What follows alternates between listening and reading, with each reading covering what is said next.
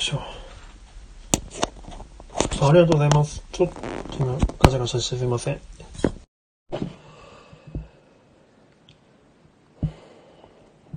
ツイッターでも、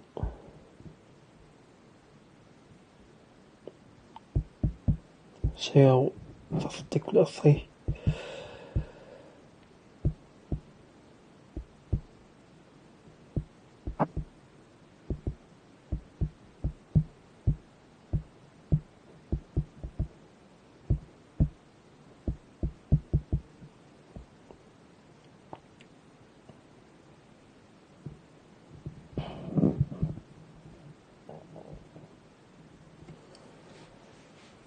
しょ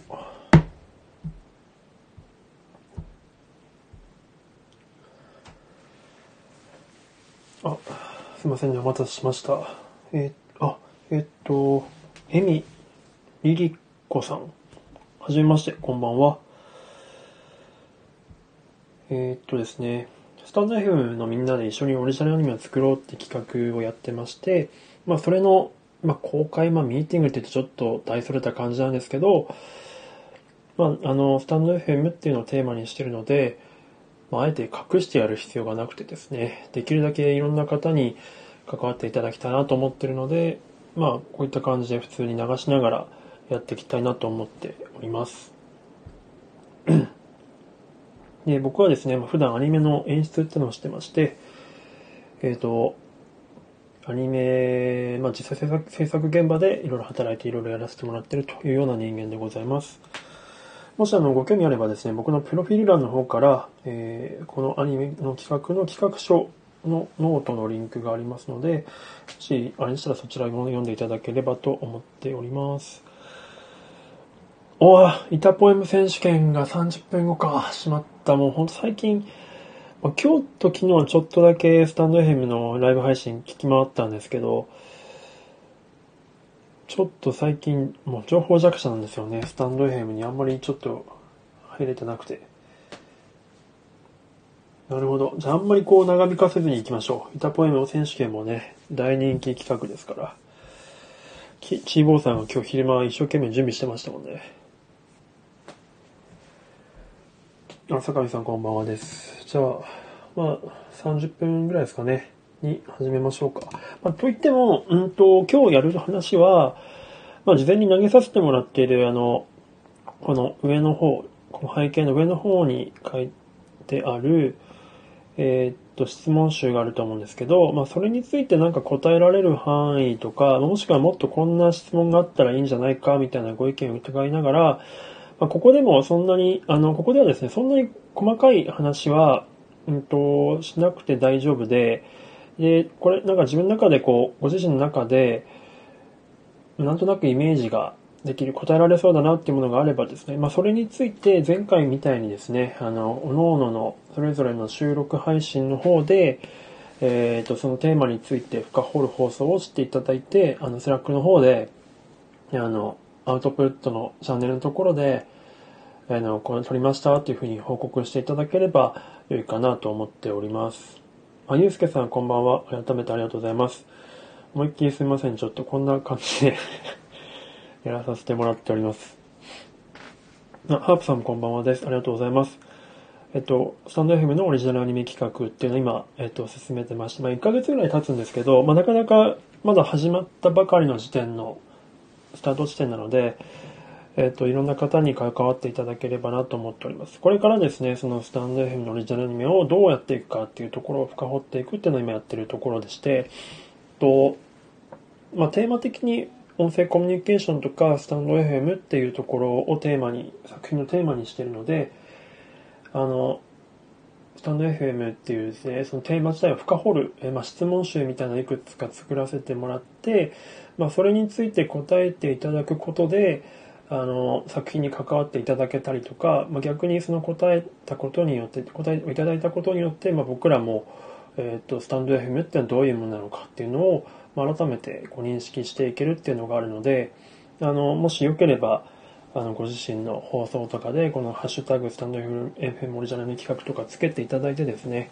えっ、と、収録配信していただければ僕聞きに行きますので、で、それを作品の方に活かさせていただくので、あの実際今の制作メンバーに入っていない方とかでも、あの、もしよければ、お付き合いいただければなと思っております。あ、ジロちゃんさん、こんばんは、はじめまして。漫画経営学部熱狂学科さん、すご、すご、すごい名前ですね。あ、ボイシーもやってらっしゃる。へえ、なるほど。この放送ツイッターにシェアしてみました。あありがとうございます。あ、ソムシンさん移動します。ありがとうございました。ありがとうございましたとか、あの、ありがとうございます。いつも本当に。はい、じゃあ、えっと、まあ、という感じなので、えっと、まあ、基本的にはなので、この、改めてこの質問集っていうところを見ていただいて、えっと、それぞれの放送の方で言っていただければなと思うんですけれども、まあ、ちょっとですね、前回あの一緒にライブで議論させていただいた時から、まあ、2週間ぐらい空いちゃったので、まあ、現状この企画、まあ、その時からあまりあのパッと見進んでない感じがあったりするじゃないですか。なので、えっと、その一応、まあ、現状どういうところにいるかっていうところの、まあ、現在地の確認と、これからどうしていくかっていうところの確認をちょっと共有させていただければなとも思っております。あ小鳥さんこんばんは。ありがとうございます。リコさんこんばんは。ありがとうございます。え、団子ちゃんさんこんばんは。ありがとうございます。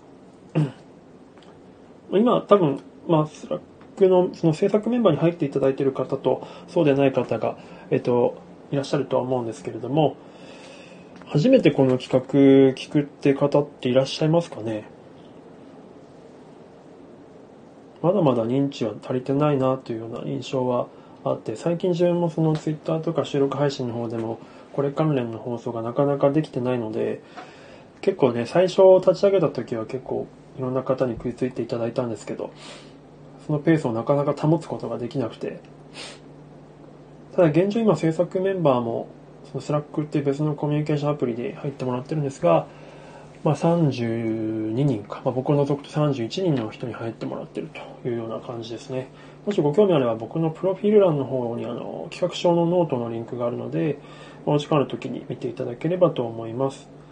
あ、企画のライブは初めてです。ありがとうございます。ほとんど、でもあれなんですよ。ライブもこれ2回目ぐらいなんですよね。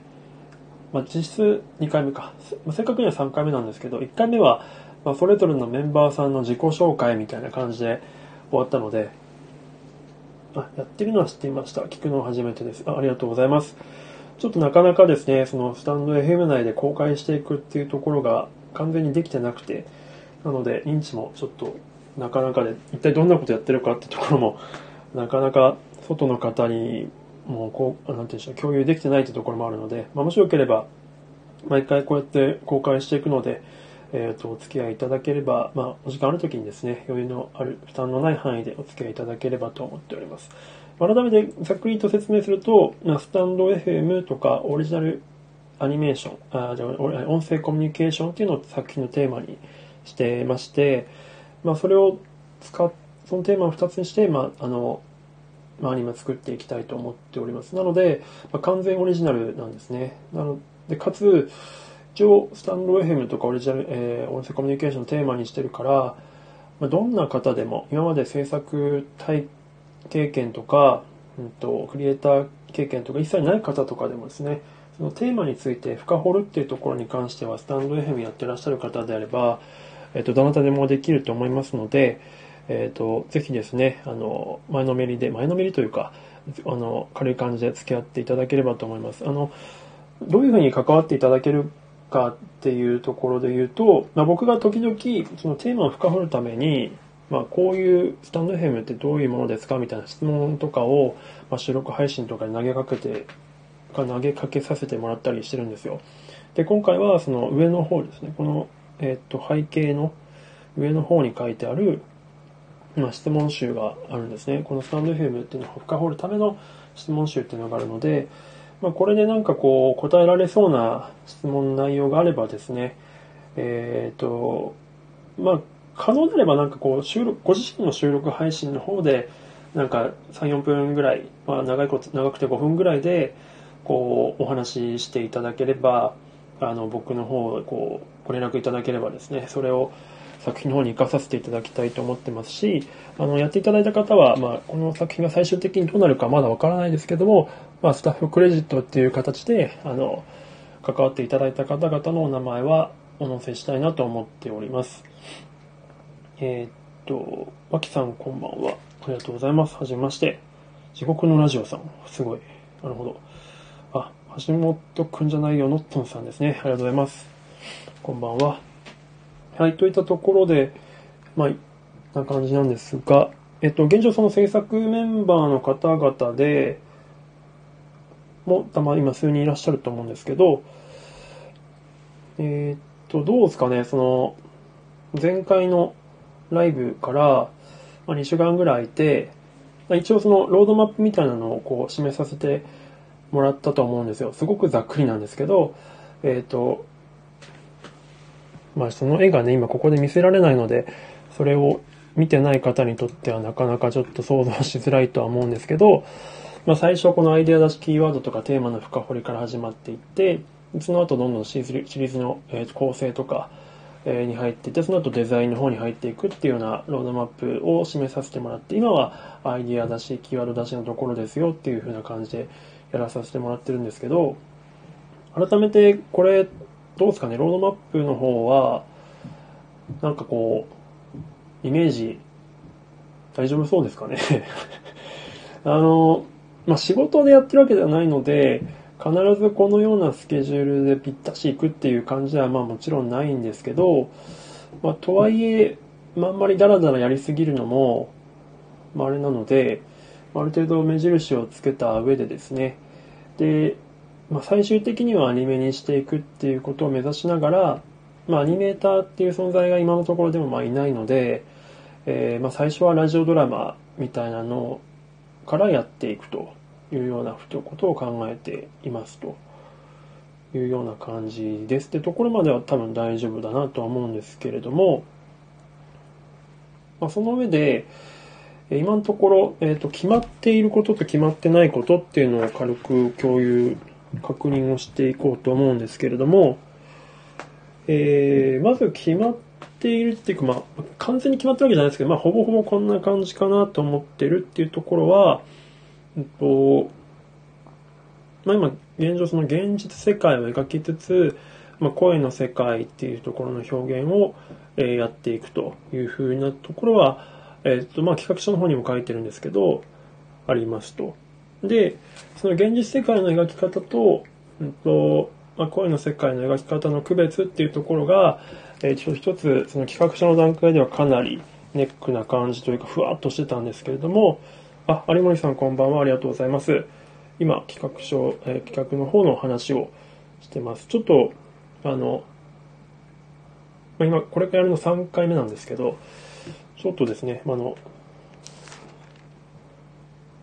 今ちょうどまあテーマの深掘りの話、スタンド FM のその作品を、えー、どうやって、どういうような世界観でやっていくかってところの一番最初のあたりの話をしています。まあ、2つの世界があって、現実世界があって、声の世界があると。で、えー、企画書の段階では、その2つの世界をどう描くかっていうところはかなりふわっとしてたんですけど、えーまあ、この間僕がちょっとその制作メンバーがいるスラックの方に送らせていただいた感じだと、えー、っと、まあ、現実世界っていうのは、うんと、比較的、まあ、リアルな感じというか、まあ、アニメスタッフが完全にいるわけではないので、ゼロから全部作るのってなかなか厳しいと。でも、ある程度その現実感っていうのを表現するために、えー、っと、まあ、写実的な、あの、実際にある場所とか、そういったところを使うのはいいんじゃないかなと思ってて、で、かつ、まあ、ゼロからやるよりは、その写真という素材を使って、で、それをレタッチとかすることによってやった方が、まあ、ある程度その、まあ、いわゆるアニメで言うと背景さんとか美術さんというようなスキルがなくても、まあ、写真レタッチとかでいけるのであれば、ちょっとハードルが下がるんじゃないかなと。で、そこに対してキャラを置くんですけど、キャラの置き方は、まあ、背景がそのフォトリアルな感じになると思うんで、えっ、ー、と、まあ、そこに 2D の各作、あの、イラストのアニメを、キャラクターを置くことによって多少浮くと思うんですけど、でもその浮くっていうこと自体が、見た目が浮くっていうこと自体が、えっ、と、その、なんて言うんでしょうね。まあ、その人、まあ、各キャラクターが基本的にはコンプレックスを、現実世界での生活に対してコンプレックスを抱いているというふうな感じで思っているので、そのコンプレックスを持っている、つまり世間から浮いているっていうようなことを表現できるんじゃないかなというふうに思っていますと。で、声の世界っていうふうなところの表現で言うと、うんと、まあ、どんな表現にするかっていうのは結構迷ってたんですけど、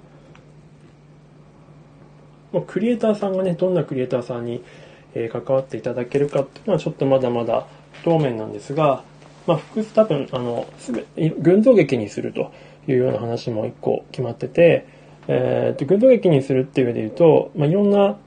話数があると。で、その中で、アニメみたいに一つの、一人の人が、作画監督とかキャラクターデザイナーの人が、その人の絵柄で全ての絵を統一していくっていうのは、まあ、これまたなかなか難しいと思うので、そのキャラクターデザ,、えっと、デザイナー、えー、クリエイターの方々の画風、それぞれの違いを生かして、えっと、クリエイターごとに、その、描くキャラクター、まあ、描写する、格話するの主人公というか、ごとに世界、その声の世界の表現っていうのは、クリエイターごとに変わって、クリエイターのその絵柄ががっつり出ちゃってもいいんじゃないかっていうふうなところもなんか提案としてはさせてもらったというような感じで思っております。まあ、現状ね、加わっていただいているのは、えっ、と、稲毛さんだけなので、稲毛さんだけなんですけど、まあ、今後何人かの方も参加していた参加したいというふうにおっしゃっていただいているので、で、その参加したいって言ってる方々の、えっ、と、絵柄を見ると、全然またタイプが違うので、これをやっぱりこの、例えば稲毛さんの方が絵面に全部合わせていただくっていうのは、まあ、その人の良さも死んじゃうしま、やりづらいだろうなと思うので、まあ、そういった手法を、えー、と考えているというような感じですね。で、ところが、えっ、ー、と、まあ、なんとなく今決まってるところかなというふうに思っております。えっ、ー、と、ここまでどうでしょう？ちなみにあの、もし声で参加したいっていう方がいらっしゃれば、あの、まあ、スタンド FM のコラボ配信機能を使うとちょっとかなり不安定なので、あの、もくりとかでつなげさせていただいて、お話できればなと思うので、もしそういった方がいれば、あの、お知らせいただければなと思います。ここまでで何か、ちゃんと自分もその初めて聞く方に対して分かるように説明できてるか自信ないんですけども、いかがでしょうか？あ。ガラクタさんがいらっしゃ、まだいらっしゃるかな？こんばんは。まあ、あとはちょっとこの最近音声配信の途切れ途切れになるんでちゃんと聞こえてるかどうかも若干不安なんですけどねあ OK ですかねありがとうございます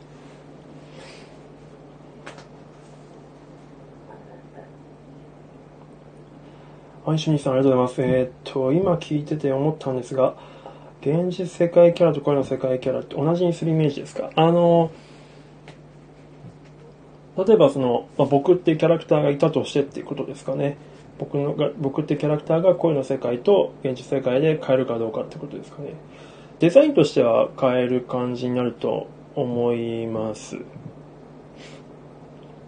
で、えっ、ー、と、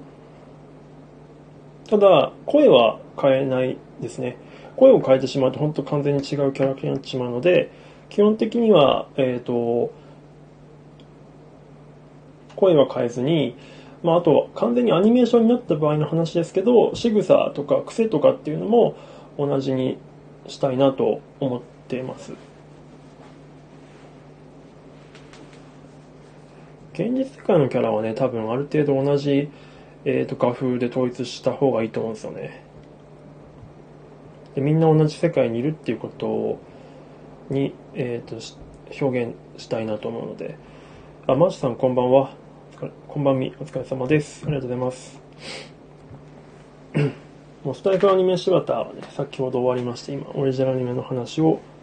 しております。で、あと、えっ、ー、と、まあ、決まってることというか、えっ、と、あれさっき何て言おうとしたんだろうな。えっ、と、としては、まあ、群像劇にするっていうのと、うんと、まあ、最初はラジオドラマにするっていうのですけど、ラジオドラマのやり方も、えっ、と、まあ、完全にテキストベースだけではなくて、あの、ちょっとスラックの方で共有させてもらったみたいに、あの、西野さんのね、えっ、と、チックタック約束の時計台っていうあの、えっと、アンパンマンの声の方誰でしたっけ？ちょっとど忘れした。えっと、えっと、やべ、どうせでした。アンパンマンの声の方が、あの、ナレーションしている、チックタック約束の時計台、見ていただけたと思うんですけれども、あの、メンバーの方に関しては。あまあの、初めて聞く方はね、そういったものがあるんですね。あの、読み聞かせというか、えっ、と、ミラクルひかるちゃん。回した。ミラクルひかるちゃうよ。怒られるわ。怒られるわっていうわけでもないけど、ミラクルヒカルはまあ真似してるかもしれないですけどね。面白いな、やっぱ、マジさんは。えっと、あれ？マジで名前出てこない。まあ、その、頭の声の方が読み、読んでるやつがあって、まあ、それってでも本当に音声だけじゃなくて YouTube に上がってる動画なんで、もちろん動画として成立してですね。その、えっと、まあ、一枚絵をえー、ずっとこうカメラワーク、あの結婚式のムービーみたい、紹介ムービーみたいに、じわーっとなんかカメラが、えっ、と、縮小、拡大、拡大、縮小で、その2枚の写真を OL みたいにする感じでやってると思うんですけど、まあ、その読んでいるラジオドラマの内容と合った絵を見せながら、それをちょっとオーバーラップさせながらやっていくというような感じで考えています。ただまあ、ここに関してはイラストとか挿絵を描いていただける方が間に合えばやりたいなと思ってて、まあ、最悪これはなしでも作るしかないかなと思っています。まあ、最初はね、やっぱりとにかく形にしないと、何かしら見えるものにしないと、やっぱりこうね、初めて関わる方とかってイメージ湧かなかったりとかすると思うんで、まあ、まずは形にして、そこからまあ広げていかないとね、というふうな感じです。あ、戸田恵子さんですね。そうです。超ビッグネームなのに、なんかね、出てこないですね。すいません。申し訳ない。そうです。戸田恵子さんですね。おっしゃる通り。あ、カラクタさんお帰りなさい。で、えっと、ユミニーさん、あ、こんばんはです。ありがとうございます。マーチさんもいらっしゃいますよ。はい。っていうところでございますね。で、まだまだふわっとしてることが、まあもちろんいっぱいあると。で、うーん、まあふわっとしてるのは、まあ具体的にやっぱりお話の内容ですよね。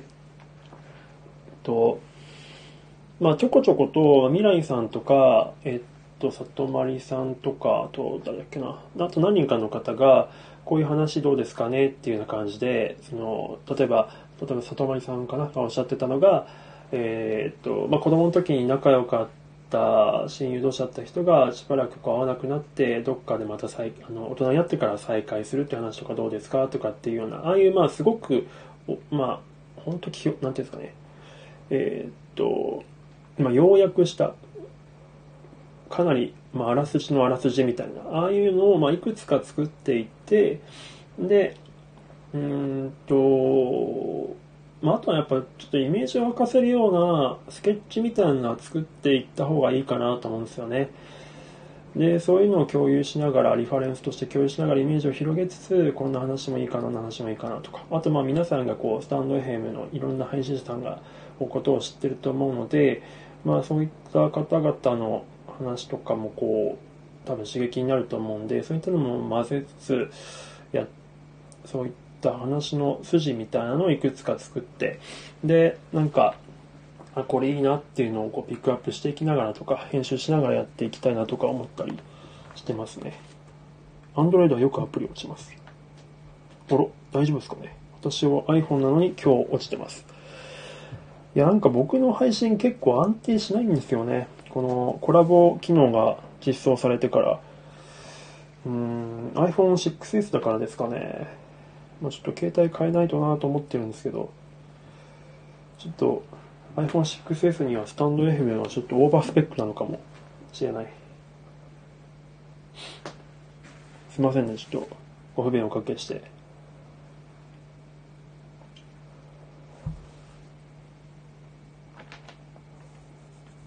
あの結構配信者さん、配信者さんが多いと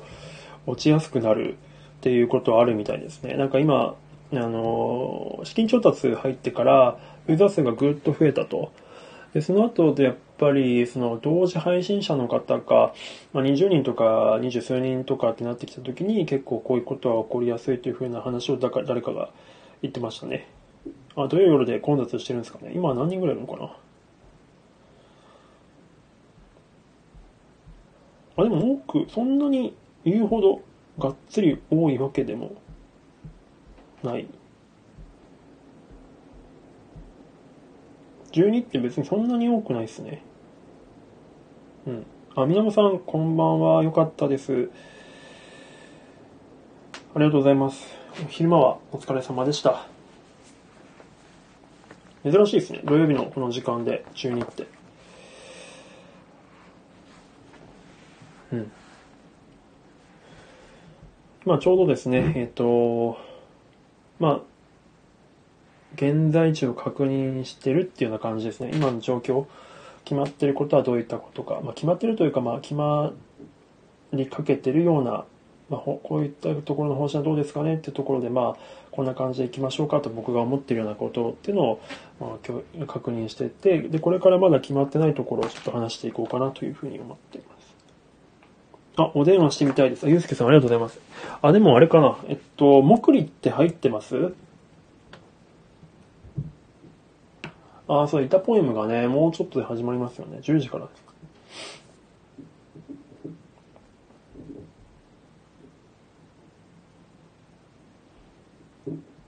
もし、入ってなければ、コラボ機能を使ってやりましょうか。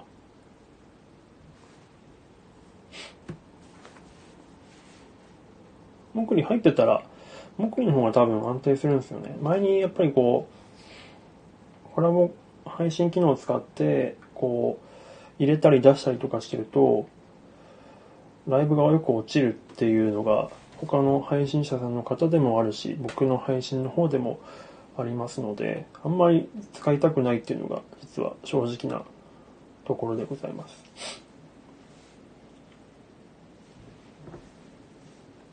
はい。じゃあ、ちょっとそのゆうすけさんのリアクションを待ちつつ、あ、ダイゴちゃんさん、イタポエムがね、やばいな。イタポエムも結構名物企画ですもんね。じゃあちょっと巻いていきましょうか。えっと、で、ふわっとしてたまあお話の内容と、まあその、現実世界と声の世界をどうやって結びつけていくのかっていうところもかなりふわっとしてますよね。あ、スラックでもまとめておこうか。あ、もちろんそれでも大丈夫です。あ、団子ちゃんさん、あの、団子ちゃん、間違いです失礼しました。あ、そうです。よくあります。僕も、あの、ハートを押そうとしてクラッカーを押すとかよくあります。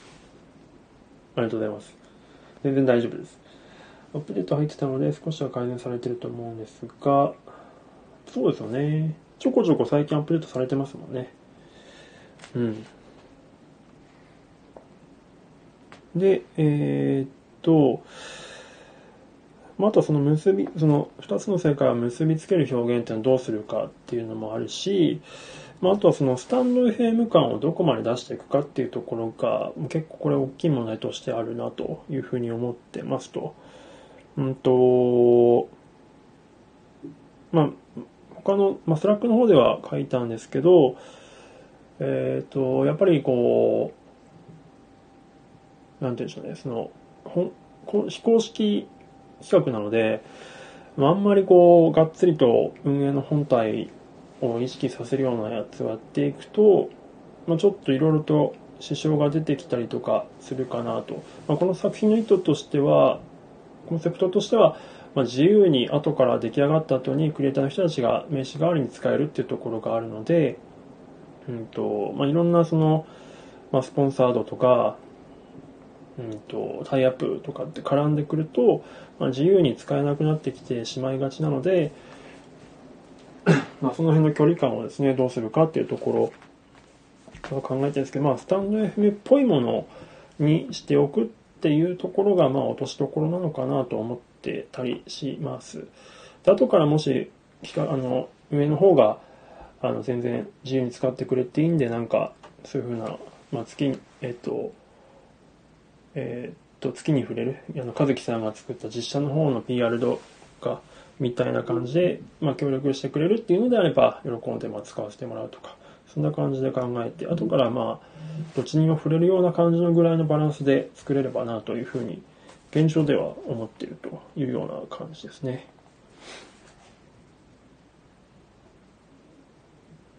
うん。まあ、あとは、うんと、そのエピソードに当たるキャラクターの描き方に関して、うんと、どれぐらい実際の配信者さんのをモデルにするかどうかっていうのも結構センシティブな問題かなと思ってたりとかしまして、まあ実際にね、いる人のやっぱ方が、えっ、ー、と、我々スタンド FM ユーザーにとってはね、馴染みやすいので、えー、すごくいいなとは思いつつも、まあ、やっぱりその人が協力してくれないって場合もあるの、ちょっと協力してくれないっていう表現はよくないな。なんかちょっと、ちょっとごめんなさいって言われる可能性もあるので、まあその辺の場合は、やっぱりその、いそうな人というか、抽象的な、普遍的な感じのキャラクターを作ってやっていくのかっていう、まあその辺はキャラクターの造形からしっかりとゼロから構築していかなきゃいけないっていうことがあるので、まあその辺結構時間かかるんじゃないかなと思ったりしていますと。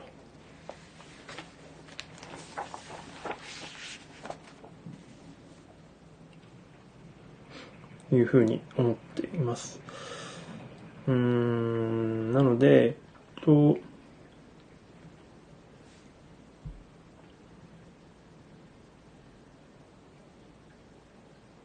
大丈夫かな？聞こえてますよね？えっと、で、なので、そう、里森さんそうなんです。実際の配信者さんのエピソードが入っていたら、スタイフムイズは盛り上がりそうですし、その人自身、まあ、これ結構人の価値観というか、その人のスタイルにもよるんですけど、まあ、その人の宣伝にもちろんなるので、まあね、そういう前向きな方がいたらすごくいいかなと思ったりするんですが、やっぱりそうじゃない方も多分いらっしゃると思うんで、まあ、難しいですよね。キャラはイメージした方の考え方次第で分かるようにしたりしなかったりでいいと思います。まあ、やっぱそうっすよね。まあ、ある程度、その、その何人かの人格を混ぜつつとかしつつ、まあ、多分でもその辺のコンテクストみたいなのって多分まあある程度その、まあ、僕らスタンドヘムその制作メンバーの方々はかなりこう詳しくななんて言うんでしょうね、深い方たちも結構多いので、いろんな配信の、配信者さんのことを知ってる方が多いので、まあ、ある程度なんか、こういう人いるよねとかっていうところは押し付けるんじゃないかなと思ったりもしてるんですよね。確かにまあだからオリジナルって感じでもいいかなと思ったりはしてます。恋愛要素もありですか？そうですね。えっ、ー、と、まあ、群像劇描くので、うんと、もちろん恋愛要素もそういうのも入れてってもいいんじゃないかなと思っております。まあ、この後ね、シリーズとしてどんぐらい作っていくかっていうのも決めなきゃいけないんですけど、とりあえずまずは、うん、まあ、とりあえず、あの、広げるだけ広げちゃわないといけないんじゃないかなと思ってますね。恋愛要素は一般的にした方がいいですよね。特定ではなく。あー、これはですね、ちょっとわかんないです。うーんと、これはね、ちょっとわかんないですね。一般的にした方がいいかもしれないけど、うーん、どうかな。とまあ、ちょっとすごくふわっとした話になっちゃいますけど、まあ、結構濃い話になってもいいんじゃないかなと思ってますね。一応その多様性、いろんな方がいらっしゃる国もあるし、えっ、ー、と、ゲイの方もいらっしゃるし、レズビアンの方もいらっしゃる世界観。っていうことがあるので、うーんと、まあ、その中に普遍性さえ感じられるものがあれば、えっ、ー、と、恋愛の形としては別に濃くなっちゃってもいいんじゃないかなと。ある程度その共感性を呼びたいので、共感性さが全くできないようなものだと困るんですけど、音 すぐ切れちゃうのくじけながら、なるほど。うーん、申し訳ございません。なんでだろうな。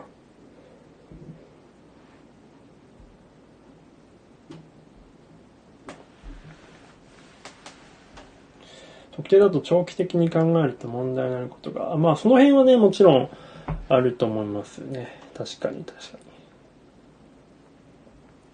でも、あんまりこうね、いろん、例えばその、今のアニメとかドラマもそうなんですけど、いろんなところに気を払いすぎて、ものすごくこう丸くて特徴がないっていうキャラクターとかストーリーになるっていうのだと、まあ誰にも刺さらないので、最悪そういうことになったとしても、その僕らスポンサーがいるわけじゃないので、えー、っと、まあそういう場合はね、記憶にだけ残ってもらって、えー、っと、でもまあいいんじゃないかなと思ってますね。ちょっと不安定みたい。うん、不安定みたいなのアーカイブ聞かせていただき、すいません、恐縮です。あ、もう、じゃあ、イタポエム選手権が始まっちゃいましたね。アンドロイド勢は難しい。なるほど。ロリさん、ありがとうございました。っ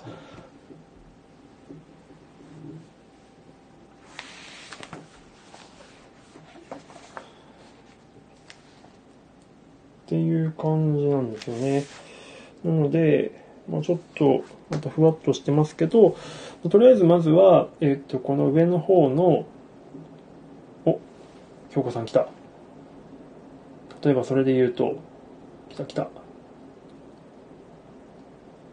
なんでしょう、なんでしょう。ま、大次郎さんこんばんは。ありがとうございます。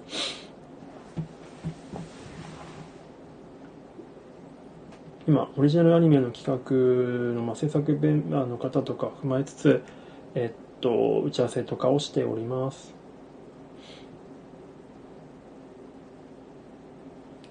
えー、家族とか夫婦の書き方も家庭向けの CM とか割と物議を、あー、あ、はいはい、なるほどね。はいはい。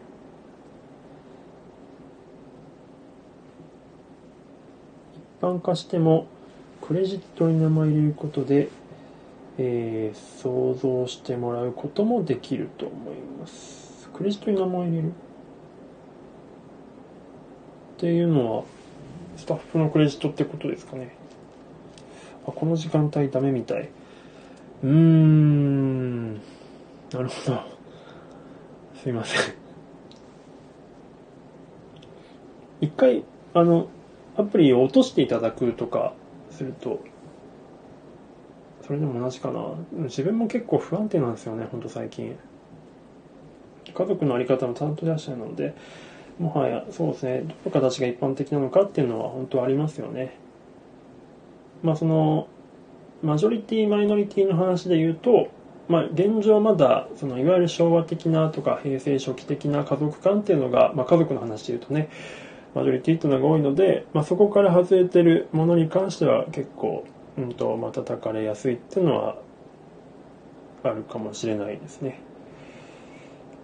うんと、そうですね。まあ、普遍性の定義が複雑化してます。まあ、確かに。いや、難しいですね。それは確かに突き詰めていくとマジで難しい話ですね。確かに、確かに。うーん、そうですね。まあ、逆に本当、まあ、全てのコンテンツもそうですし、まあ善かえっと、善悪の話もそうですし道徳的なところも本当に、まあ、いろんな多様化があるので、まあ、その何かしらこう尖った特定した話によって、えーと、その誰かが傷ついてしまうような感じにはしたくないのでそこはすごく丁寧にやんないといけないだろうなとは思うんですけどもうーんと、まあ、多少何かこう批判が、そうでない限りは批判があってもやってもいいんじゃないかなと思ったりしてますけどね。クレジットの話はシナリオ協力にたくさんの人を乗せて、そこから想像してもらうみたいなことを考えました。ああ、この人が入ってるからっていうことですかね。うん、なるほど。例えば、まあ、今段階としてですけど、そのラジオドラマを作ると。ラジオドラマを作るにあたり、まあ、いきなり、てかまあごめんなさいと、アニメを作ると。アニメを作るってなった時に、まあ、群像劇ってなった時に、まあ、複数人、えー、受人とか、複数人のエピソードを描くってなった時に、えー、いろんな話数、エピソードが必要になってくる。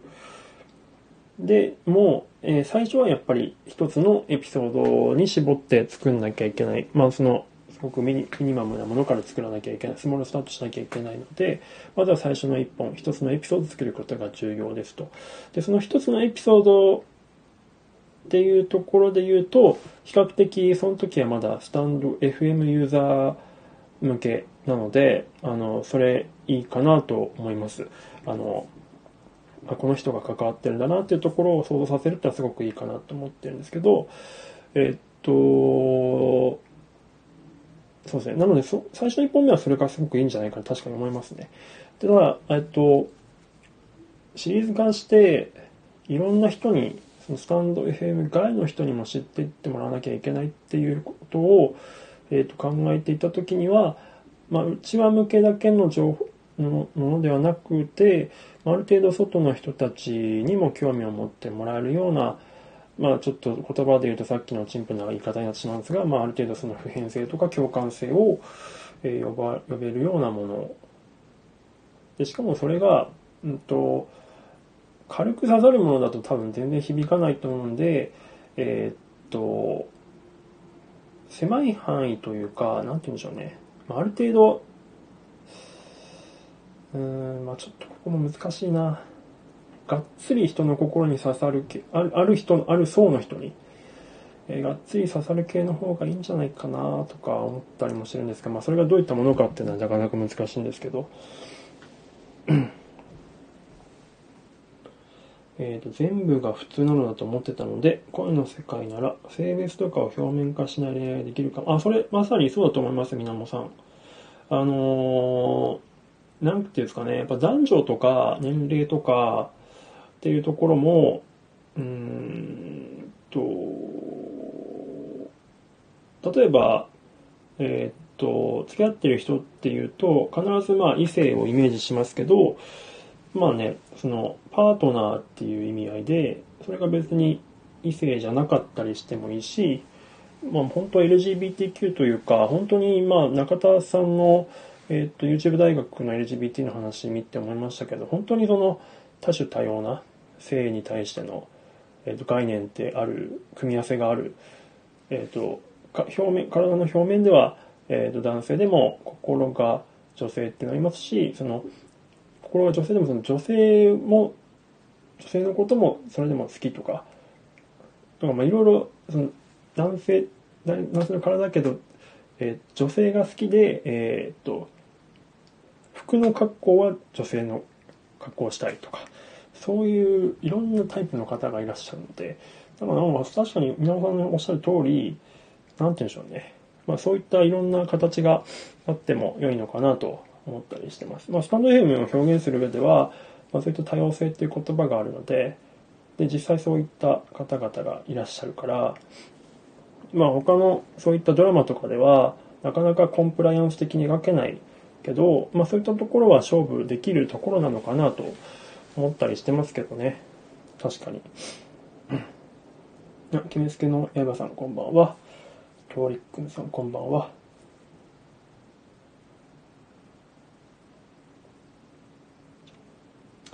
あ、そうですね。皆さん、確かになんか、ジャンルで一回引き出し開けるのいいかもしれないですね。あの、いきなりあらすじ作るよりは、ジャンル、恋愛、友人、長時悩み、そういう、なんて言うんでしょうね。共感性を呼ぶようなキーワードをバブレス的に出していって、確かに、それいいかもしれないですね。うん、うん、うん、うん。確かにいいかも。そういうざっくりジャンルみたいなのバーって出し合って、で、もっと細かいそういったところの話はその次話せばいいって感じかもしれないですね。なんか恋愛として一つあると。で、まあ多分家族とかも全然ありますよね。絶対あると思う。で、家族の形ってのも多分いろんな形があると思うんですけど、家族っていうのはあると思うし、友人っていうのもあると思うし、えー、っと、あとなんですかね。まあ仕事とか、うん、夫婦とか、親子も、あ、親子もいいっすね。親子俺好きっす。里まりさん。親子好きっすね、僕は。うんうん。そうですね、ジャンル分けでまずは、そうですね、親ホルダーみたいな感じですよね。あの、ディレクトリーの話で言うと。ちょっとごめんなさい、わかりにくいかなと。えっと、そうですね。フォルダーで考えると、最初にそういうジャンルっていうフォルダーがあって、その中に、えっと、あらすじみたいなフォルダーがあって、その中にストーリーとか、プロプロットとかっていう感じで、どんどんどんどん深くなっていくっていうイメージだと思うんで、まずはそうですね、そういうなんか親ホルダー的なジャンルみたいなのを、まあなんかブレストしましょうか。確かに。あ、皆さんありがとうございます。親子はね、普遍的なテーマですからね。人類が続く限りは親子がいますからね。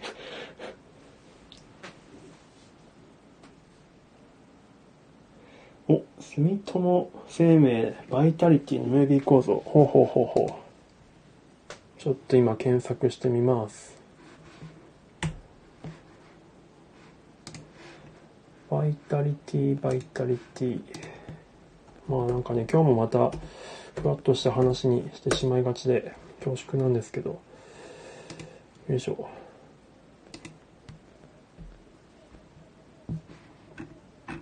れかホームページのやつですかね。このスタンド FM のね、あれで、コメントの、あれをコピペできないっていうのがあるんですよね。どれだろう。いや、また、すいません、ちょっと、そうなんですよ、ゆうすけさん。ちょっと後で、ちょっと、リンク後で、スラックの方で共有させてもらってもいいですかね。多分ね、やすこさんあれなんですよ、これ。リンク飛べないようにしてるのは、やっぱりセキュリティの問題だと思いますね。変なリンク飛ばす輩が出てくるのを、やっぱり運営としてはリスクを恐れるので、やってないんじゃないかなと思いますね。まあそういった文化も、このアニメによって、まあ、根付かせていただきたいなと思ってますけどね。あの、そういう変なことはしないようにする文化を 優しい文化をね、このアニメで培えるようにしていきたいなと思ってますけどね。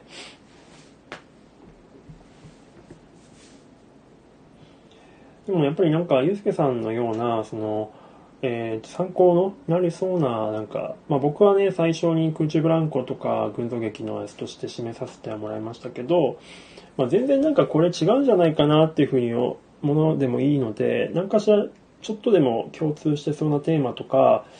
なんかこれの基本的には全然違うけど、この作品とかこのコンテンツのこの部分が何かしらの参考になるんじゃないですかね、みたいなのがあれば、それ別に映像じゃなくてもいいし、小説でもいいですし、何でも漫画でもいいので、どんどんですね、シェアしていただけると、まあ、僕もね、全然シェアが足りてないですけど、やっていただけると嬉しいなと思っております。ああ、ハグッとプリキュア、そうですね、確かに、あの、男性がプリキュアになるやつですよね、確か。あの、そうそう。あ、ラインドラマね、里丸さんありがとうございます。ちょっとまだすいません。ちゃんとまだ聞けてないんですけど。うんうん。あれもちょっとちゃんと聞かせていただきます。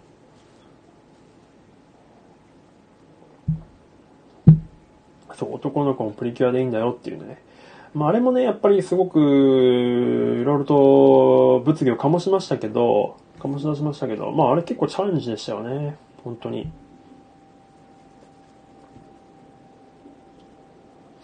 うん。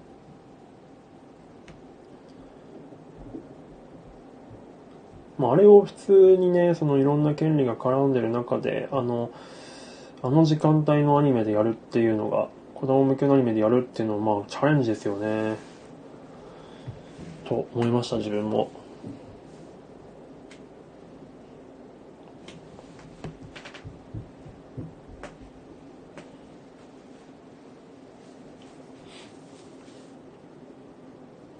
あと、確かヒロインの両親が、結構皆さんプリキュア見てらっしゃるチャレンジなんだなというのが寂しい感じもしますけど、いやー、まあそうなんですよね。でもね、確かにね、でもね、まああれは難しいんですよね、皆さんの。やっぱこう、いろんな人の生活が、あかかっているので、うん。いろんな制作委員会っていういろんなところのいろんな人たちが絡んでいるので、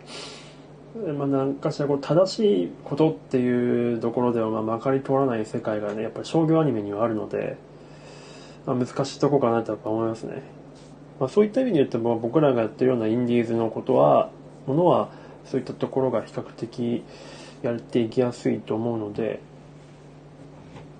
お父さん専業主婦でしたっけ？あそっかそっか。ちょっとごめんなさい。僕もちゃんと見てみますね。まあ、いろんな夫婦家族の形があるっていうところの表現ということですよね。うんうんうん。まあでも逆にね、そういうのってむしろオープンにしていかないと、今後は逆にコンプライアンス的にその海外ユーザーの目線とかからすると、冷ややかな目線に見られてくると思うので、まあ、またちょっと変わってくると思うんですけどね、時期に。ちょっと比較的やっぱり日本、我が国はちょっとその辺がスローなんで、あれですけど。多分まあ変わってくるとは思いますけどね、徐々に。まあ、アニメ自体もやっぱり海外の方に、えっ、ー、と、市場が広がってるので、海外の方を意識した作りに、これからそれ嫌でもなっていく。まあ、それはちょっと寂しいことでもありますけど、なっていくので、やっぱりそういった欧米の文化圏とか、えー、の辺のコンプライアンスとか、その辺の常識で変に見られないような感じで、家族観とか異性観とかっていうのは多分表現していくんじゃないかなと思っております。まあ、難しいんですけどね、世界に広げていけば広げていくほど、この宗教観とかも関わってくるんで、イスラムとか、まあ、その辺本当に表現するのって難しいなと思いますが。うんまあ、すみません、ちょっと話が広がりすぎちゃいましたね。でも、やっぱり話すといいっすね。えっと、ちょっと、えっと、ゆうすけさんはあれですかね、さっきなんかちょっとお電話したいって言っていただけましたけど、あれはじゃあ、スラックの方でっていう形でいいのかな？世界の文化を理解するのが大変ですね。いや、ほんとそうなんですよね。僕今、あの、ナスデイリーっていうですね、あの、セカンドチャンネル的に英語のシャドウイングやってるんですけど、ナスデイリーっていうそのイスラエル人の YouTuber がいろんなところに行っていろんな世界の文化を紹介してくれるんですけど、まあまあまあまあまあまあ、なかなかいろんな人がいるなというふうに思うんで、まあ難しいですね。バイタリティのムービーは、世代やライフスタイルが違う男女4人それぞれ紹介します。へえ、一人につき2分。あ、めっちゃ面白そう。へえ、へへへへ。紙芝居、紙芝居のような怪ムービー。へえ。なるほど。ちょっとそれ見たい。でも紙芝居のような怪ムービーってのはめっちゃ近いかもしれないですね、それ。うんうん。最初に僕らが使う、作るものに近い気がする。あ、ちょっと、それ、後で、マジで拝見します。ね京子さんそうっすよね。うんうんうん。ありがとうございます。いいっすね。いいっすね。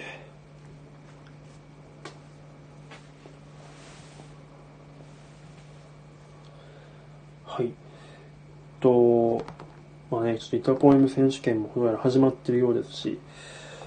あれのあまり皆さんをちょっと8時から拘束してるので あまり長くしても恐縮なので、ちょっと、えー、っと、またそんなに時間を空けずにこういうことをやっていきたいと思うんですけど、まず一旦、ちょっとじゃあ皆さんにお願いしたいなと思ったことは、えまず一つは、この上の方に書いてある質問集のどれか、まあ複数でもいいですし、全部でもいいですし、で、えー、に対して、まあ5分、最長5分とか、まあ分割してそれぞれのテーマで深掘っていただいてもいいんですけど、この質問に対してご自身の考えとかを、え、収録配信とかでしていただけたらなと思っておりますというのがまず一つ。で、えー、っと、先ほど皆本さんからご提案があったように、ジャンル、えー、まあ、友人、え家族等々の、えそういった物語の送りのジャンルっていうのを、えブレスト的に出していただく。それは収録配信じゃなくてスラックでいいんじゃないかなと思うので、スラックのプロットかな、プロットチャンネルの方に、えー、っと、まあ、多分皆さん、そんなにジャンルって100個も200個もないんで、多分被ってくると思うんですけど、とりあえず、まあなんかこんなのが自分が見たいよっていうのでいいので、出していただければいいかなと思います。で、それが2つ目でしょ？えー、で、えー、っと、まあ、あとは、まあ、それを考えつつ、えー、どんな、えー、あらすじがいいかっていうのをなんとなく、えっ、ー、と、思い描い、思い描いておいていただければなと。なんかもし、それ忘れそうだったら、普通にメモ書き程度っていう備忘録程度の活用でいいので、スラックの方のプロットとかに、またそれも書いていただければなと思っております。っていう、まあ3点ですかね。で、自分の方は引き続きどんどんどんどんリファレンスを集めていきたいなと思ってます。あの、現実世界の方はちょっと一回公開しましたけど、まあ、声の世界に対しても、まあ、このぐらいの幅があっていいですよとか、まあ、そういった感じの、できるだけビジュアルの参考になるものを集めていきたいなと思っております。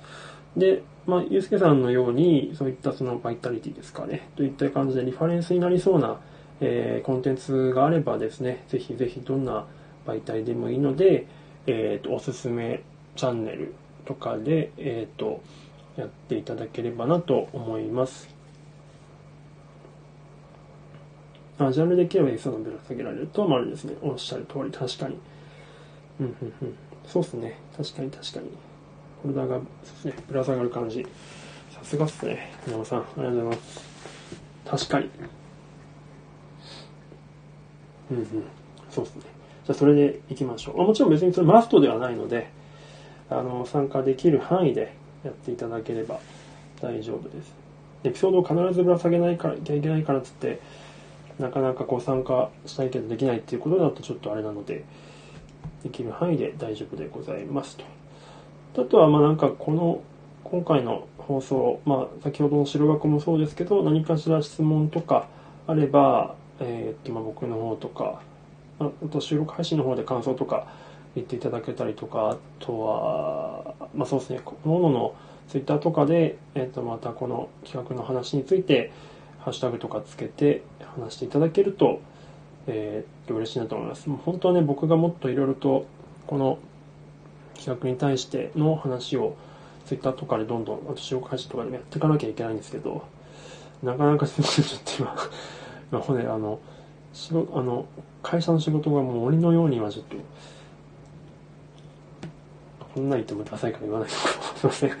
あの、なんですよね。で、いければなと思っております。はい。えー、っと、ですね。あ、ふみさんこんばんは。今、あれ？あと、うんと、あ、ふみさんじゃあ、えっと、もう一回言いますね。えっと、今ちょっといろいろと話してたんですけど、皆さんと。あれ？キャストは募集を、あれ、ふみさん聞いてましたひょっとして。募集を使うのもありかと思う。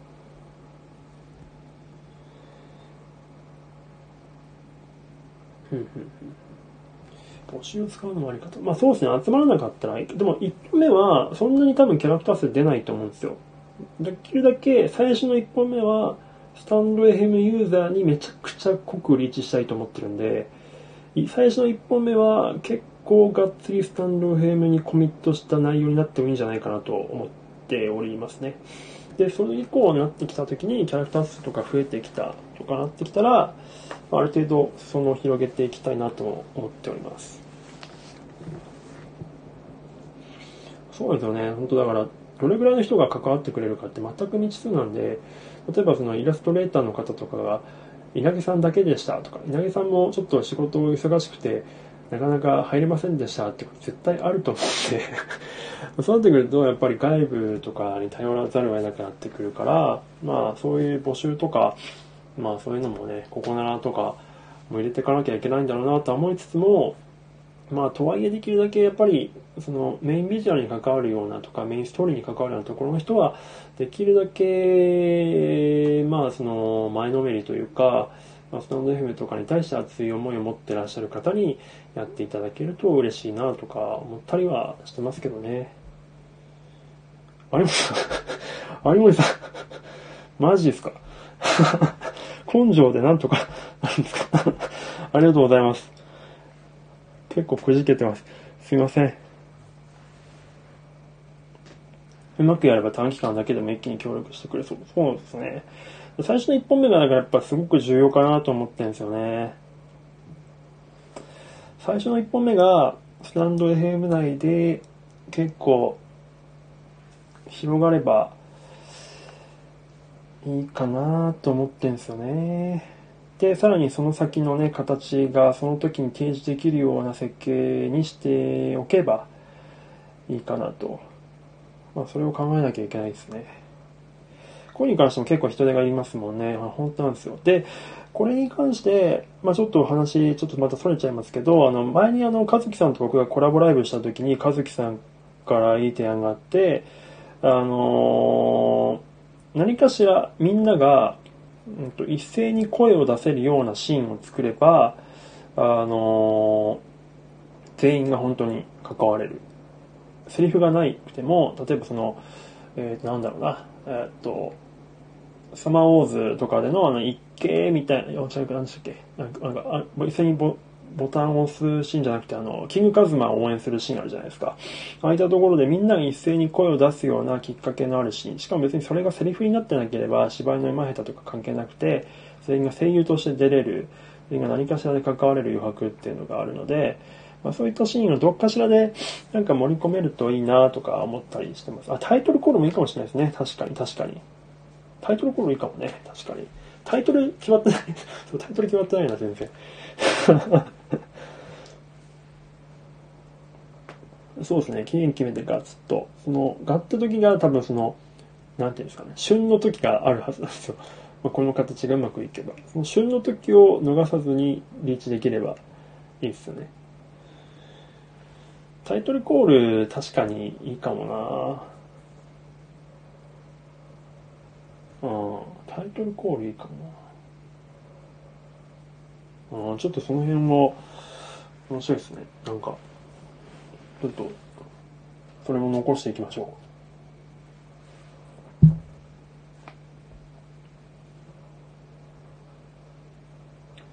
再生のタイミングとかで変わったりできないですかね。再生のタイミング？再生のタイミング？再生のタイミングっていうのは、ログインするたびに違う。ああ、そのゲームみたいに。あ、なるほど、なるほど。そういうことか。あ、いいかもしれないですね。なんか、バリエーション A パターン、B パターン、C パターンみたいな感じで、その人数分、毎回、キャラクターのそのタイトルコールの声が、誰々バージョンですみたいなのランダムで変わるとかってことですかね。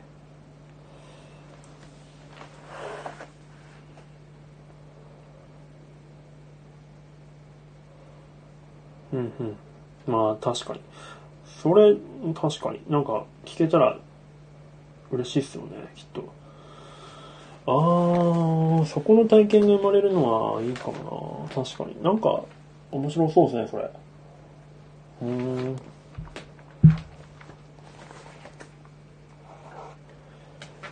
今のラジオ系のツールでメジャーなのは、えー、スプーンとかボイスとか、ボイあ、ナウボイスか。あの、本田圭佑さんのやつですね。スタンド FM。はいはい。確かに、出るキャラの複製にもなるし、確かに、確かに、確かに。ああ、ガチャを引く感じですよね。なかなか自分の声に会えないじゃん、みたいな。なんか話よくわかんないけど、皆さん、すいません、有森さん。話、ちょっと何言ってるかよくわかんないです、みたいな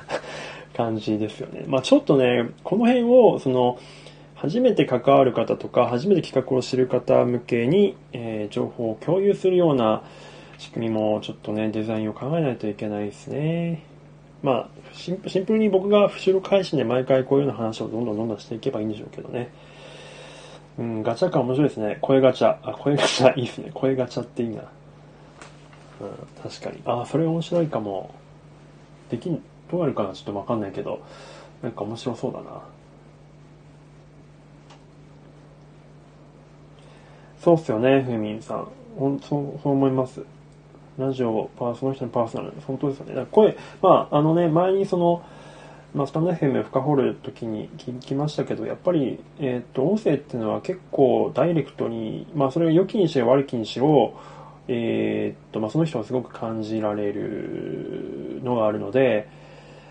ね、あの、前に、まあ、湊さんっていう配信者さんの方がやってましたけど、声だけで好きになれるかみたいな、人を好きになれるかっていうようなテーマとかもあるぐらい、やっぱり声ってすごく人に刺さるので、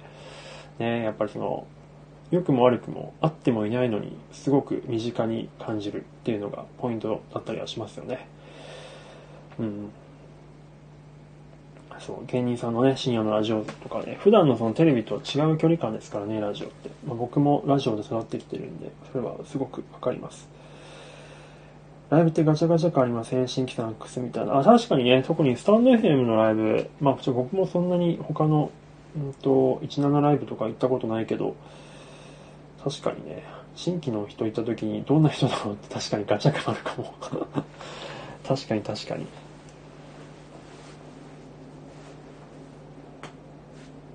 うんうん。おじさんの真面目さがめちゃ出てます。あれ？そうっすか？いや、真面目なんですかね。ちょっと僕も、まあよくそうは言われますけどね。真面目適当って言われたいタイプなんですけどね。ああ、三谷さんの映画ラジオの時間。ああ、そうっすね。あの三谷さんもね、ラジオ好きですからね。確かに確かに。もう一回見てみようかな、ラジオの時間。歌詞や文章の筆致で好きになることありますからね、こういうのなんです。あ、そう、ガラクタさん。今ね、僕今、このガラクタさんのコメントで今めっちゃ思い出しました。そう、あのー、手書き感っていうのも、一つその人のパーソナリティをダイレクトに表すツールだと思ってて、それをひひど非常に感じたのが、あのー、アメホペさんの個展に行った時なんですよね。あの、ちょっと知らない方もいらっしゃるかもしれない。アメダムホッペさんっていうこのスタンド FM を代表するビッグネームクリエイターがいらっしゃるんですけど、アメダムホッペさんの個展に行った時に、初個展だったんですけど、壁に、あの、スタンド FM 配信者さんの書いたメッセージがあの個展に、えー、と行った人たちのメッセージが全部手書きでその人たちの手書きで書かれてたメッセージを見てあこの配信者さんはこういう字なんだみたいなねふうなことを思ってやっぱ字も人柄って出るなと思ってですねえっ、ー、とそのなので、声の世界のちょっとを表現するときに、何かしらそういった手書き感みたいなのも、なんか織り込めると、いいのかなと。手書きの文字じゃなくてもいいんですけど、まあ、いわゆるやっぱ手書き感ですよね。現実世界の時に比べて手書きを強調するような表現ができたら、えー、まあ、やっぱりよりパーソナリティを感じられるんじゃないかなと思ったりしてるので、なんかそういったこともふわっと考えてました。まあこれは、まあほんとふわっとした話なんであれですけど、達筆な人そう、でも達筆な人もね、あれなんですよ。達筆な、の字が綺麗な人でも丁寧に書くか、雑に書くか、汚い人でも丁寧に書くか、雑に書くか、とかあるじゃないですか。うん、なのでそういったところに結構人柄が出るなって飴玉ほっぺさんのやつを見て感じましたね。まあ、ちょっと音声とはちょっと違いますけど、まあ、映像的な表現っていう意味で言うと、まあ、ちょっとなんかうんと、その音の個性を表現する意味で手書き感を使うとかっていうのは、まあいや、ごめんなさい。めちゃくちゃふわっとした話ですけど、なんか、ちょっと、アイディアの端っこにあっても、何かしらの時にその引き出しを開けてもいいのかなと思ったりしてます。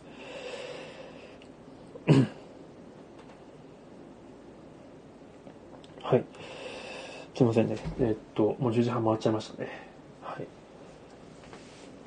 ああ、そう、ソン・ジニーさんね。いや、ほんとそうなんですよ。実は僕もあの、手書きの文字で言うと、ね、あつこさん、あつこママの、あの、お歳暮ももらった時に、あつこママの手書きの文字、手が、お手紙が入ってて、えー、それもすごく良かったですし、この間ちょっと未来さん、あの、レズビアン風俗に勤めてらっしゃる、えっ、ー、と、未来さんと東京で来たんですよね。福岡に普段住んでらっしゃるんですけど、東京にいらっしゃった時にお会いした時に、わざわざね、手書きのメッセージカードをいただいて、それもまたすごく丁寧でね、本当に素敵な方だったんですけど、まあ、やっぱ結構ね、まあ、文字もいいなって思いますよね。まあ、僕めっちゃ字が汚いんですけど、雑だし。だからそれが人柄が出るというともう、とっても僕は雑な人間になってしまうんですが、文字だけでも印象的な YouTube でよく歌われて、君の神様にたいのは、えー、歌詞だけしか流れないから、えー、ちょっと後で見てみます。君の神様になりたい。ほいほい。なるほど。セリフとか心の声だけがマジで表現されるイラスト。うん、そうですね。まあちょっとね、なかなか今どう結びつけるかっていうのはちょっと仕組みには落とし込めてないですけど、まあちょっとね、このテーマを深掘っていった先の話ですね、の時になんかちょっとその引き出しを開けるのもありかなと思ってますね。ああ、そうそう。皆さん確かに、それはあり。うん。うん。うん。そうですね。確かに。結構アニメにもね、ちょこちょこその、お札的な表現とかでよくありますよね。まあ、あれ結構なんかホラー的な表現で多いけど、なんかしらもうちょっとような、ポジな表現で、なんかできたらいいですよね。手書きと指さが大差見そう、おっしゃる通りですよ。本当に、そう思います。うん。いやー、やっぱりみんなで話すといいですね。文字だけで構成したミュージックビデオがあります、ね。あ、へえ。あれですか？サカナクションのやつじゃなくてでしたっけ？文字だけで構成したやつってあるんですかね？へえ。フォントとかじゃなくて手書きですか？へえ。私は昔、うちのアーティストにイメージと違って字下手ですねって言われました。気が短いのでちゃちゃっと仕事なんかで、そうなってしまったの。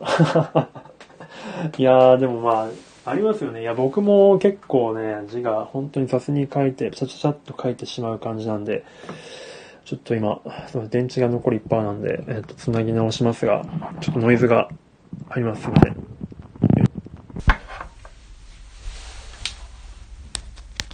言いつつ、まあそんなにもう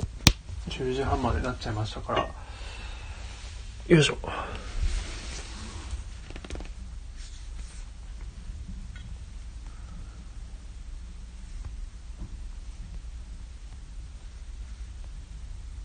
電池1%に僕良くなるんですよね。スタンド FM って電池の容量食うの早くないですか？うスタンド FM つけてると僕はもう家にいないとスタンド FM 持たないんですよね。すぐ充電なくなっちゃうんで。よいしょ。ギリギリ。結構ね、でも僕の携帯は1%から結構勝負ができる子なんですよ。2%からなあの頑張ると30分ぐらい持ったりもするんですけど、まあ、突然切れることもあるんで まあ一応念のためちょっと充電にしたって感じですね。えー、手書きがあるからアニメの個性が際立つ気がすると。うん最近アニメのフェイトの映画見てきたけど CG の上から書き出し。はいはい。なるほどなるほど。ん？あ、富田さん、こんばんは。はじめまして。今のスタンド FM のオリジナルアニメ企画についての公開ミーティングをしております。ちょっとあの企画書、もしご興味あればですね、ちょっと今話してる内容は全然わからないと思うんで、もしご興味あれば、あの今後もどんどんどんどん公開打ち合わせやっていこうと思うので、ご興味あればあの僕のとりあえずのプロフィール欄の方に企画書のノートのリンクがあるので、それを読んでいただけて、ま、今後ですね、あの何かしらであのこのライブ見かけた時にあのお付き合いいただけると嬉しいでございます。えー、ふと思ったんですが、ある種類のものだけが入った空間ってどんなものがあるのかなと思いました。ある種類のものだけが入った空間。ちょっとこれは、ごめんなさい、ちょっと僕の理解は及ばないですが、ある種類のものだけが入った空間。っていうのはどういうことですかね。ちょっとて詩的な表現だな。かっこいいな。ある種類のものだけが入ってくるか。ほうほうほう。モバイルバッテリーを使持ってないと外でスタイフ使えませんですよねやっぱ電池持たないですよねテレビっ子の私がこのスタンド FM にハマったのはあ松沢さんにお誘い遊ばされたんですね。なるほど。そっか、本人今、お休みされてるんでしたっけ？確かに最近ライブでお見かけしないですもんね。はいはい。ガチャからの連想で自動販売機とか。うんうん。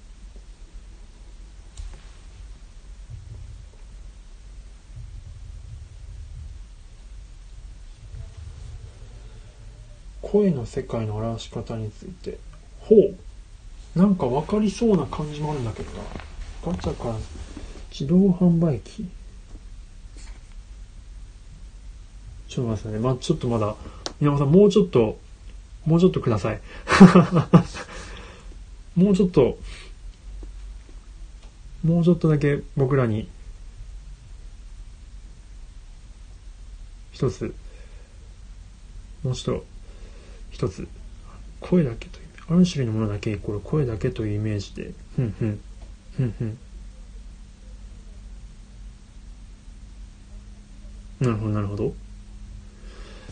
声だけの入ってた空間。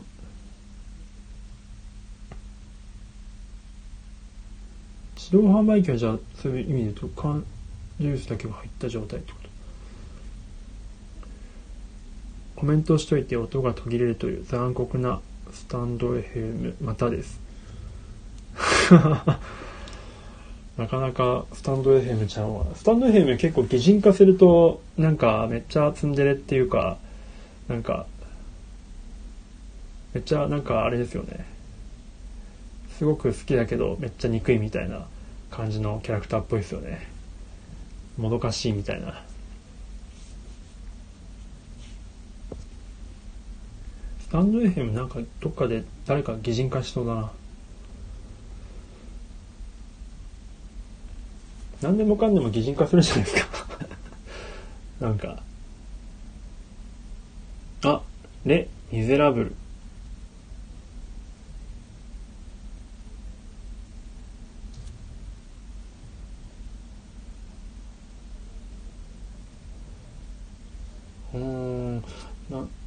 現実世界と分離ガチャイコールスタイフアプリされてかつあるものイコールガチャカプセルイコール声。ははは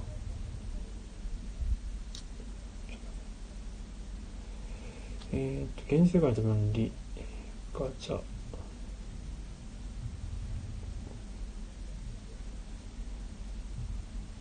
うん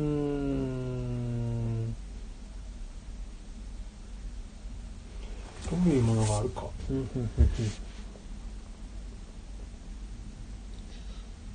現実世界と分離、えー、っていうのがガチャであ、ガチャ箱であり、スタイフアプリであると。えー、で、されて、かつ、そこにあるもの一個っていうのがガチャカプセル。ああ、はいはいはいはいはいはいはいはい。なるほど。がこの場合ガチャ箱っていうのが現実世界で分離されてるものっていう風な例えに比喩として使ってるってことかなるほどなるほどその中に入っているのがガチャカプセル確かに確かにああなるほどガチャカプセルが声。ああはいはいはいはい。わかりました。なるほど。ああ喋りたい。僕にしかない。みなもさんも上。みなもさん入ります？こういった企画がいろんなジャンルの企画に使われると、うんと、面白いものができそうですね。いや、そうですね。あ、じゃあ、あの、みなもさんはそっか、もっくりはないか。ちょっと試しに、あ、ひもさん、マジくじきました。いや、恐縮っすね。ちょっとそこまで付き合っていただけるの。あ、黄色のアプリ、そうです、そうです。おっしゃる通り。そうです、そうです。で、まあ、それをどうやって僕をあれするかってことです。でも、ゆうすけさんは多分僕とツイッターで繋がってるんで、多分あの、友達一覧、っていうか友達を検索か、で、多分僕が出てくるはずですね。で、そこで友達申請していただければ、あの、繋がれるはずです。で、みなもさんは多分繋がってないから、普通に配信でお呼びした方がいいかな。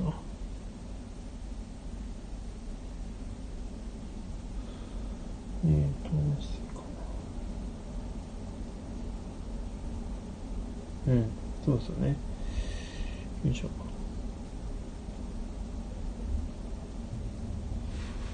どうします？皆さん、もしあれでしたら、お誘い、飲んじゃっても大丈夫ですか？あの、ちょっと、もしかしたら配信が不安定になっちゃうかもしれないけど。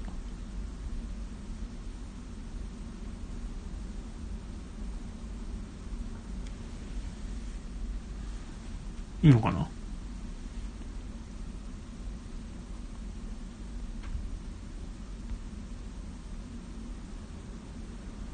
あ、じゃあ、お呼びしますね。よいしょ。確かにこれは声、あの、ニュアンス的なことなんで結構。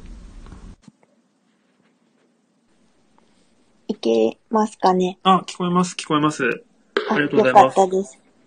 こんばんは。こんばんは。いろいろありがとうございます。お友達の家からも。ちょっと遅れちゃって、あいえいえ昼箱に間に合わなかったんですあ、けど。いえいえ、ありがとうございます。ぜひ、ちょっと、この辺のさっきのガチャというか、あるもの、えーと空ある空間のものにだけあるものってどういうものかっていう話について、ぜひ改めて、えっと、多分、結構、なんだろう、合意には至った気がするんですけど。はい。えっまあ、そう僕はなんとなく分かった気がしてます。なんか、ガチャガチャっていう、なんか、ものについて考えて、はい。ガチャガチャは、結構、現実世界からアプローチしないと、中のものを取り出せない。っていうところはあると思うんですけど、ガチャガチャそのものも、えっと、筐体って言うんですか？側？はい。側があって、その中には、ある一定のルールを持ったものはい。えっと、だったらなんだろう。ガチャガチャに入っているものって何ですか？まあ、えっ、と、なんでしょうね。まあ、みなんか、まあ、キーホルダーだとしたら、そうですね。はい。キーホルダー、あるキャラクターのキーホルダーしか入ってない。っていうことが、えっと、音声しかないっていうスタイフはい。と連結させて。さらに、えっと、カプセルはい。の中に何か一つが入ってるっていう、そこがそれぞれの人、参加スタイフのメンバーの、えっと、個性みたいな。声の個性だったり、聞き戦だったり、はいそう。いう関わり方の違いみたいなのがカプセルの中に入ってるイメージだなと思って、うんと、まあ、そっからなんか、それってライブ配信っぽいなと思ったり、いや、でも確かにそうです。よね。うん。その、いや、まさにスタンド FM のそのライブ配信に入るときのその設計みたいなのが、まあその、いや、見えるものってサムネイルしかない状態で入ってそうですねいく。ので、本当入ってみないとわかんないとか、入って、あーってなるときありますもんねあ。りますね。いい意味でも悪い意味でも。ちょっと違う感じの声だったなとかもありますし、内容が肌に合わないとかもありますしと、か、なんかめちゃくちゃ賑わってんなとかね。コメント早いみたいな早い。みたいなのありますもんね。いや、わかりますわかります。あ、そういうことですよね。なるほどなるほど。確かにそれを、こうなんか落とし込みたいですね。いや、でも、はい。すごくわかるな、それ。はい。皆さんなんか、はい。うん、そうそう。自動販売機とかも考えたんですけど、はい。あんまり思いつかなかったので、うん、うん、うん。皆さんのご意見を賜りたいです。あ、その、そういった似たようなものって他にってことですよね。はいされたもの。勝手に私が想像するだけなんですけど。うん。確かにどういったものがあるかななんかありそうですか皆さん。なんかいっぱいありそうですけどね。パッと出てこないけど。うーん。いや、でも非常に面白い観点ですね。やっぱり皆さんと話しながらやると、いろいろとその思考が広がっていきますね。うんでも自動販売機もまあ確かに似た感じはありますよね。ただまああれはね、その欲しいうん。商品を選ぶ。あ、でそうもですね。ありますけど。出会い感はないかもしれない。まああの、なんか、もやさまとか見てる方はわかるかもしれないけど、あの、なんか変な自動販売機があって、ああ、何が出てくるかわからないみたいな。あります1万円入れるね。のかな？なんか入れて、何が出てくるかわかんないみたいなやつが。1000円自販機とかも、そういうかな。あ、でしたっけ？そうか、そうか、そう。ね、そういうのが、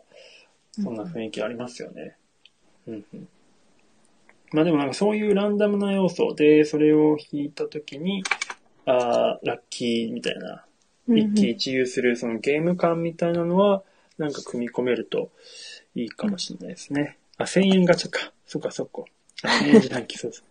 あ、おみくじ。あ、おみくじ。あー、確かに。しかもおみくじ結構、根付いてるかもしれないですね。人の生活に。ウェブでくじ引きみたいな人できますよね。あー、なんかありましたね。確かに確かに。ありますねス。クショ、スクショ。え、大丈夫ですか？大丈夫です。パソコンを蹴っただけです。お大事、お大事にしてくださいなるほど。うんはい。はい、でもおみくじ、なるほどね。確かに。ああ、面白いな。うん。だからその辺もちょっと広げていきましょうか。ちょっとまあ今すぐ何かこれをパンと、まだその、何もまだふわっとしてるところが結構あったりするので、人に紹介されて配信に行くのはもうすでに出てきてから、あー、まあ、確かに、まあちょっとある程度担保がありますからね、この人の持ってる、あれは、まあちょっと信頼できるな、みたいな。福袋はちょっと違うかな。あー、福袋か。福袋はうん、なんか、その、ガチャのその筐体に値するものがないっていう意味でちょっと違うかもしれないですけど、まあでも、、まあ似てる感じはしますよね。スーまあパー。お店をガチャの筐体にするな答えたらそうらで、すね。確かに確かに。え、ちょっと10円激安医療自販機って何すかそれ？そんなのですか？怖い。ちょっと怖いですけど。ええ今この令和の時代にあってもそんなものあるんですね。買いたくない。ええどこ、東京にあるんですかねそれ。怖っ闇市場。あ、まあ、闇鍋とかもまあ、そうっちゃそうか。あ闇、あどなんかプラスじゃない。そうですね。最近の福袋中身丸見え。あ、そうなんだ。へえ。大阪の福島。へえ、さすが大阪。言うとまたちょっと怒られそうだけど。いろんな文化があるな、あそこは。へえ、そうなんだ。まだまだ今の日本にもいろいろありますね。あ、田中さんこんばんは。はじめまして。こんばんは。えっと、ちょっと今、スタンド FM の皆さんで一緒にオリジナルミを作ろうという企画の、えっと、話をしておりました。もし、あの、ご興味あればですね、あの、ちょっと今のから話す話、あんまりちょっと、途中からだとなかなかわからないところあると思うんで、あの、僕のプロフィール欄の方に企画書のノートのリンクがあるので、もしよければそれ読んでいただいて、あの、今後もずっとこうやって、えっ、と、まあ、公開ミーティングって形でやっていこうと思うので、またお見かけしたらぜひぜひよろしくお願いいたします。はい。といったところで、まあちょっと、すごく広がっていったんですけども、まあ改めて、あの、皆さんにお願いしたいな。あ、どんどんまた来た。えっと、賞味期限が近いものを廃棄するのもお金がかかるので。ああ、そういうことなんですね。うんなるほど。荒北さん。一旦降りますね。あ、すいません。ありがとうございました。お邪魔しましたあり。がとうございました。ありがとうございました。はい。では改めて、えっと、この上の方の質問に、えー何かしらで答えていただくっていうのが一つ、えーっと、まあジャンルですね。えーっと、どういうお話のジャンルがいいかっていうところと、まあ、そこに何かしらエピソードをぶら下げられるようであれば、そのエピソードをぶら下げていただく。まあこれは、まあ、スラックでいいんじゃないかなと思います。で、えーっと、もう一個が、その、あれ、そんなところだっけな。まあ、あとは、そのなんか、そうですね。えっと、まだふわっとしてるっていったところのお話、まあ、世界観とか、まあ、さっき言ったその、ガチャ感っていうところっていうのをなんとなくこう、えっと、頭の片隅に置いていただきながらやっていただければなと思っております。まあまた来週どっかで週末あたりやれればなというふうに思っております。で、えっ、と、まあ、感想等々ですね、えっ、と、SNS 等々で、あとはつぶやいていただけたりとかすると、まあ、収録配信とかでもね、やっていただけると嬉しいです。その際は、あの、スタ、シャあのハッシュタグの、えースタンド FM オリジナルアニメ企画ってつけていただいて、やっていただければ僕が読みに行きますので、で、かつ、まあ、ちゃんと僕も、えーそれをリツイート等々でシェアさせていただきますので、えっと、埋もれないようにしていきたいと思っておりますので、で、かつみんなでこの企画を盛り上げていきましょうと。で、えっと、その収録配信するとき、あの、さっきスラックに、えっと、ゆうすけさんが上げていただいたデータをぜひぜひ使ってください。で、それでなんとなくデザインの統一感を出していきましょう。はい。ということで、皆さん本当長い時間、シルバコからお付き合いいただいてありがとうございました。ではでは、本当にありがとうございました。良い週末を残り一日お過ごしください。ではでは、失礼します。お疲れ様です。ありがとうございました。